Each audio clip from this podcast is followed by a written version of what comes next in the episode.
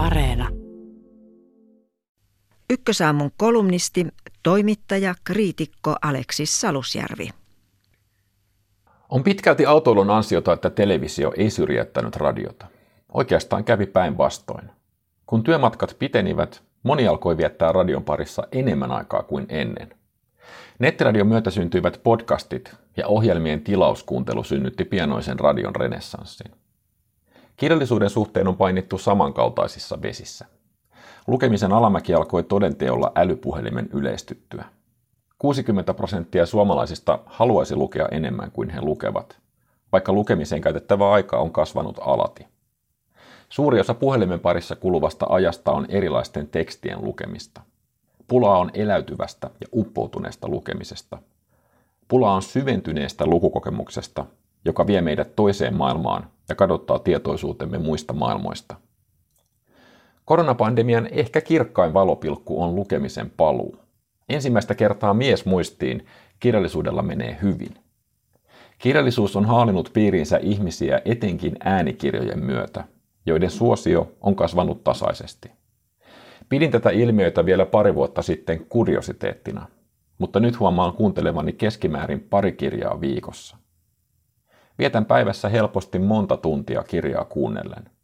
En ole esimerkiksi käynyt yli vuoteen kaupassa ilman Karolina Niskasen tai Olavi Uusivirran ääntä korvissani. On melko erikoista, että se on tuottanut mieleyhtymiä, joissa tietyt kirjailijat synnyttävät mieleeni erilaisia ruokatarpeita tai paikkakuntia, joissa olen heidän tekstiään kuunnellut. Äänikirjojen hyvä saatavuus kaikilla ymmärtämilläni kielillä on tuonut elämääni vapautta. Voin viettää kirjallisuuden parissa enemmän aikaa. Koska olen aina lukenut paljon, etsiydyn usein edelleen kirjoitetun tekstin pariin niissä tilanteissa, joissa kirja tekee minun vaikutuksen. Samalla melko suuri osa kirjallisuudesta on paljastunut auditiivisessa mielessä haastavaksi. Kyse on paljolti aivan teknisistä asioista. Äänikirjaa ei vielä osata kaikin puolin. Jos kovaksi keitetyn rikostarinan lukee poika näyttelemällään kovis äänellä, koko kuunteluhuomio kiinnittyy lukijaan. On häiritsevää, jos lukija ei selvästi tiedä kovin paljon lukemastaan asiasta. Hän kertoo Marsein satamakujalla tekemästään rikoksesta naukuvalla nasaali äänellä ja näen silmieni edessä flanelipaitaisen näyttelijän leipomassa sämpylöitä. Jos hän lukisi omana itsenään, jatkaisin kuuntelua. Myös sanojen ja termien oikeanlainen lausuminen on tärkeää.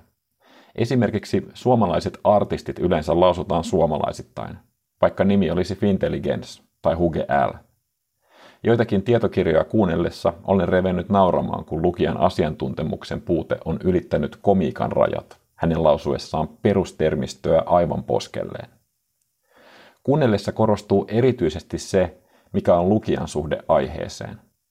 Jos on ilmeistä, että se on hataraa ohuempi, tekstistä katoaa uskottavuus. Lukijan on mahdoton tehdä teokselle oikeutta, jos hän ei käsitä, mistä on kyse. Aivan samoin kuin kääntäjän työ on mahdotonta, jos alkuperäistä tekstiä konteksteineen ja alluusioineen ei ymmärrä kunnolla. Ongelmia on myös lukemisen rentouden kanssa. Näyttelijän ammattikaan ei takaa onnistumista. Nousevalla intonaatiolla tai narisevalla äänellä luettu teksti alkaa raastaa korvia parissa tunnissa. Vaikka kirjaa äänen takana rakastaisi, sitä on haastavaa kuunnella loppuun. Onkin yllättävää, että kirjavalintoihin on alkanut vaikuttaa myös tekstin lukija. Miellyttävä lukija saa maitopurkin kyljenkin tekstin sointumaan runoutena korvissa. Koska äänikirjailmiö on tuore, kaikki tämä on lähinnä kiehtovaa ja kiinnostavaa. On selvää, että muutaman vuoden kuluttua laatutaso on kauttaaltaan noussut yhtä kovaksi kuin painetussa kirjallisuudessa. Myös se on selvää, että äänikirjojen suosio tulee muuttamaan kirjallisuuden sisältöä. Yhä useampi kirja kirjoitetaan nimenomaan kuunneltavaksi. Käynnissä olevalle uudelle kirjallisuusaallolle ei sen sijaan voi ylisanoja liikaa vuodattaa. Rapistuva lukutaito on ensimmäistä kertaa saanut merkittäviä hyviä uutisia. Suomen pohjamaailman lukutaitoisimpana ja sivistyneimpänä kansana on vanhastaan vankka. Jos tämän vuosisadan alussa se vähän repsahtikin, kelkka on nyt mahdollisesti kääntymässä. Se voi tietää lopun aikoja uuslukutaidottomuudelle.